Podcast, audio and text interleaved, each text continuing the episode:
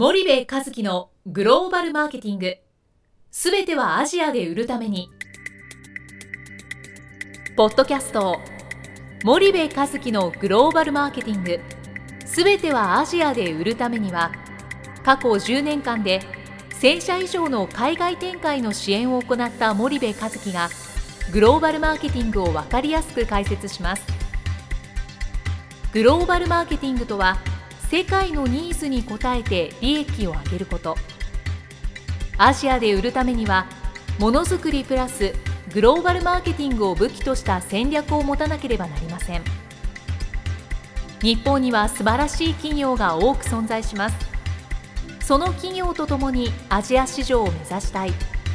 再びジャパンアズナンバーワンと呼ばれる時代を作りたい森部一樹はそんな思いを持ちながらこの番組を皆様にお届けいたしますこんにちは、ナビゲーターの東忠夫です。こんにちは、森部和樹です。じゃあ、森部さん、あの、最近セミナー等をはい。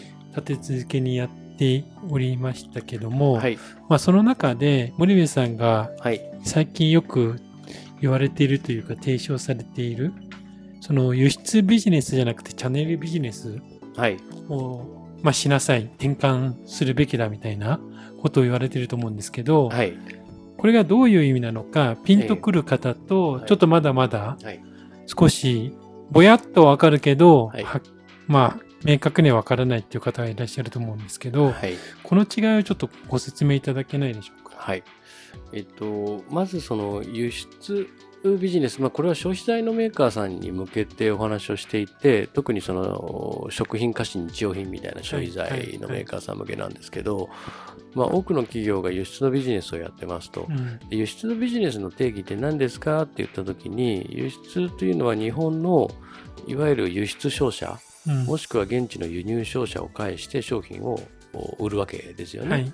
でこの商商売っていうのは基本的には港から港の商売で、うんうん。相手国の港に商品が到着をした後のことを一切無視する商売なんですよね。うんうんえーですから相手のお輸入商社がそれを買ってでその後おどういうう流通うん。を通じてどういう小売にどのように並べられてそしてそれをどういう消費者が手に取ってそれを食べて使って何を感じてリピートするのかしないのかっていうことを一切無視する商売はい。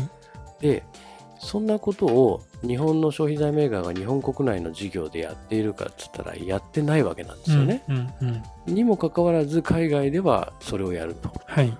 で輸出のビジネスって為替と景気に左右されまくるんですよ、うんうんうんですから、えー定期的に現地の輸入商社を訪問はするんですよ。はい。消費財メーカーの人間もね。うんけど訪問しても結局、いやー、為替が悪くて買えないよとか、うんえー今、景気が悪いからなかなか進まなくてねっていうことだけを聞いて納得して帰ってくる。うんうんそこに対して何の対策も打てないと。はい。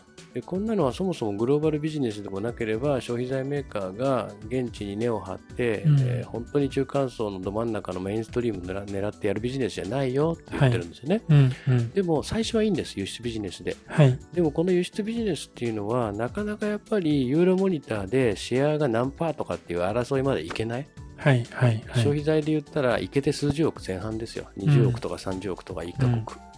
で、それでいいんだったら輸出ビジネスをひたすらやってればいいけども、はいやっぱりその国で20%のシェアを取っていこうと。うん30%シェア取っていこうと思うと、最終的には減産減販型のチャンネルビジネスをやらないといけない。はい。えーどういうことかというと、現地に生産工場を持って、そこで作ったものをそこで売るとうんいうことをやっていくんだけど、その間にビジネスモデルとしては輸出型でもいいんだけども、チャンネルのビジネスをしろと。はい。で輸出型のチャンネルビジネスっていうのは何かっていうと、先ほど言った、その輸入された後、どのようなディストリビューターを通じて、えーどのような小売りうん。に、どのように並べられて、どういう消費者がそれを買って使って食べて何を思ってリピートするのかしないのかっていうことまでを考えるのが輸出型のチャンネルビジネス。うんうんで、ステップとしては、輸出ビジネスから輸出型のチャンネルビジネスに変わって、その後、減産減販型のチャンネルビジネスをやると。はい。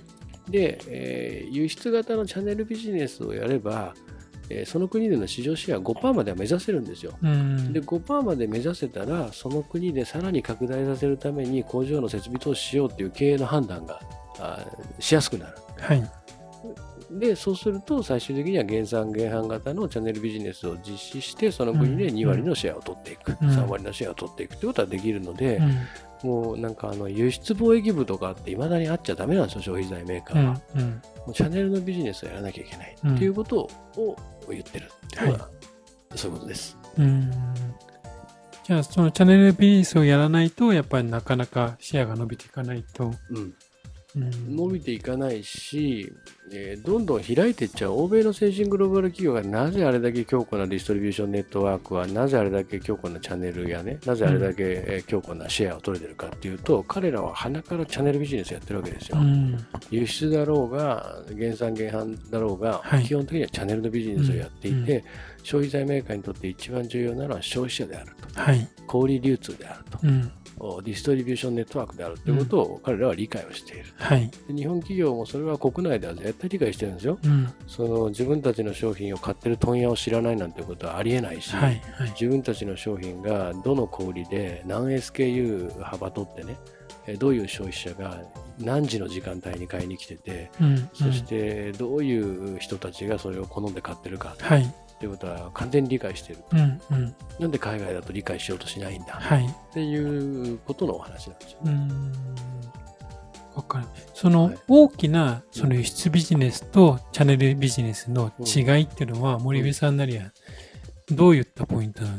一番の違いは、はいあのさっき説明しているそのいわゆる港から港のビジネスが輸出ビジネスじゃないですか、はい。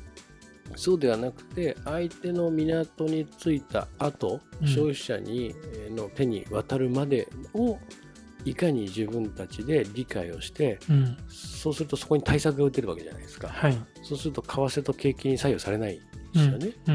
うん。えー為替と景気にその左右されないっていうか為替と景気の影響が出た時にそこに対策の手を打てるはい。だから伸びていくっていう話で、うん。えーなぜ自分たちのその例えばインドネシアへの輸出が伸びてるのか伸びてないのかあーなぜですかって聞くと輸出ビジネスやってる人はインドネシアの景気がねはい。かいや為替がねのこの2つしか返ってこないんですよ、うん。うん。いやいや本当の問題ってそこじゃないよねとうん。そこは一つ大きくあるかもしれないけど、うん本当はあなたたちの商品は伝統小売までそもそも流通してないからそれは伸びないよねうん。とか、えー消費者に認知されないよねとか、うんまあ、ももっと根深い問題なわけですよね、うんうんうんでもそこにタッチしないっていう、うん。わかりました。じゃあ、今日はここまでにしたいと思います。はい森部さん、ありがとうございました。はいありがとうございました本日のポッドキャストはいかがでしたか？番組では森部和樹への質問をお待ちしております。ご質問は podcast アットマーク spydergrp.com ポッドキャストアットマークスパイダー grp.com までお申し込みください。たくさんのご質問をお待ちしております。それではまた次回お目にかかりましょう。